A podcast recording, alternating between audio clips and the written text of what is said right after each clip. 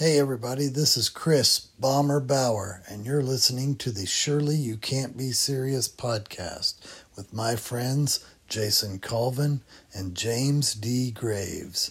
Party on, dudes!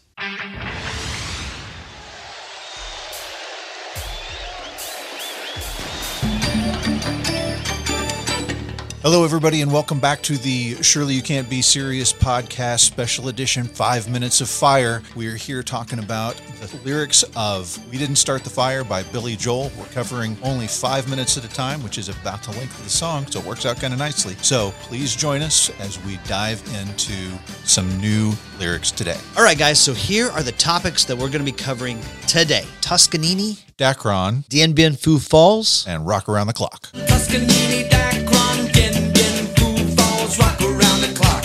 Okay, Jason, tell me what you can about Toscanini. All right. Arturo Toscanini was an Italian conductor. Once again, I get the conductors. and is known as one of the most acclaimed musicians of the 19th and 20th centuries. Was known for his intensity, perfectionism, musical ear, and photographic memory. Was called the greatest conductor in the world by Benito Mussolini in 1919, but in 1931 he refused to conduct a fascist piece and was forced to leave Italy. From there, he moved to New York, became the conductor of the New York Opera House, later became the conductor of the NBC Symphony Orchestra. Here's the interesting thing. In 1915, he returned to Italy, was booked on the Lusitania liner. This was sunk by the Germans and effectively started World War I. Our entry into it, yeah. Right, it got America involved, but he had to make a change at the last second and took a different ship. He's actually known and kind of an, as an innovator because he would conduct opera on the radio for live broadcasting and for records. In 1946, he returns to Milan and in the city's most famous opera house, La Scala, he inaugurated the theater's first season after World War II, after it had been bombed in 1943. Toscanini returned to conduct it after 16 years in exile, and it is basically thought of as the beginning of Italy's reconstruction. Died January 16th, 1957, at the age of 89. All right, D, what can you tell me about Dacron? Dacron, or polyethylene terephthalate, is what you and I know as polyester. Jason, did you know that you can take old plastic bottles and turn them into clothes? Okay. Yeah, so that's what happened. In 1954, it became the new wonder material. It hit the market. And then just 20 years later, John Travolta was wearing a white polyester suit, hitting that dance move for all of us to see in Saturday Night Fever. Be sure and go check out our Saturday Night Fever episode. All right, Jason, what can you tell me about Dien Bien Phu and why it fell? So, Dien Bien Phu Falls is a reference to the climactic battle between March 13, 1954 and May 7, 1954. It was fought between the French Union Colonial Far East Expeditionary Corps and the Viet Minh Communist Revolutionaries. So the French had established a stronghold at Dien Bien Phu in late November of 1953. They were trying to disrupt the trade lines between China and Laos, which were both communist at this time. So after a while, it did not disrupt the trade route, and this stronghold was surrounded by the Viet Minh. The final assault came May 1st, 1954. Viet Minh took it over. That ended the First Indochina War. All right, D, what can you tell me about Rock Around the Clock? One, two, three o'clock, four o'clock, rock.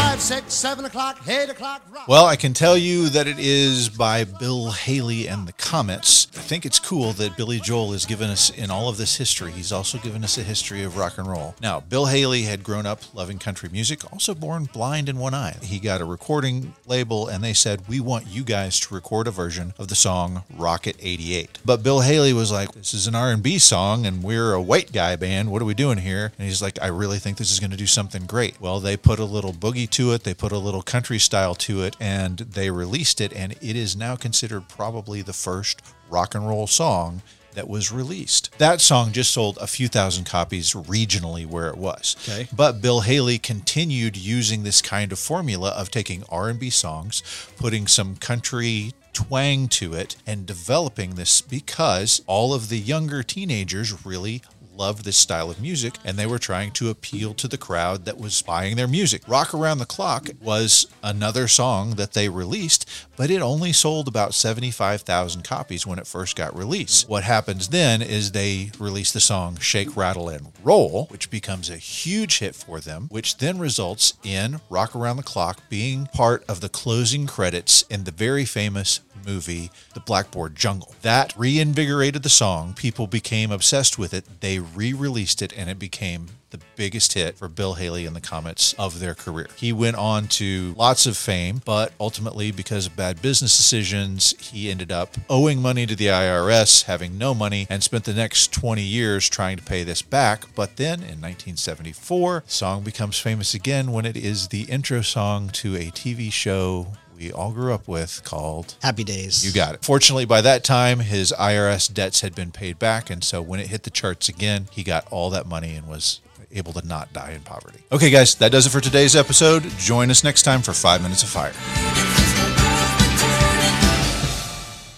Hey guys, we hope you enjoyed the episode. Just to let you guys know, it literally takes us hours of research just to give you five minutes worth of podcast. So if you wouldn't mind helping us out, you can do so by joining our Patreon page. Go to patreon.com slash Shirley Podcast and help us with the show. Yeah, and we're not asking for something for nothing. When you join our podcast, you get access to all of our One Hit Wonder episodes that are only for our Patreon fans. So if you can help out, we would really appreciate it. Thanks, guys.